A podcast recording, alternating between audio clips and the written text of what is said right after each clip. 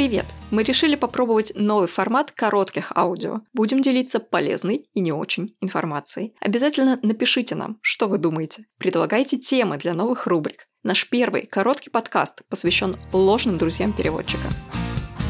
Термин «ложные друзья переводчика» от французского «фозами» обозначает пару слов в двух языках, похожих по написанию или произношению, часто с общим происхождением, но отличающихся по значению. Довольно часто фразеологизмы, то есть устойчивые обороты речи или идиомы, вызывают ошибочные, ложные ассоциации. Так, русское выражение «пускать пыль в глаза» очень похоже на перевод английской идиомы «throw dust into eyes».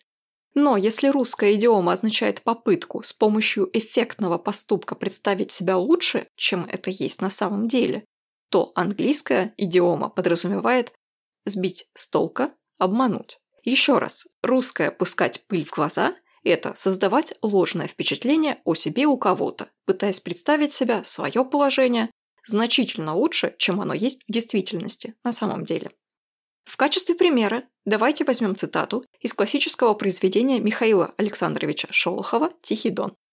Изредка, в большие праздники, любил Сергей Платонович пустить пыль в глаза, созывал гостей и угощал дорогими винами, свежей осетровой икрой. То есть это значит, что Сергей Платонович был не настолько богат, чтобы есть красную икру и пить дорогие вина, но хотел впечатлить своих гостей, поэтому он угощал их дорогими винами и свежей осетровой икрой.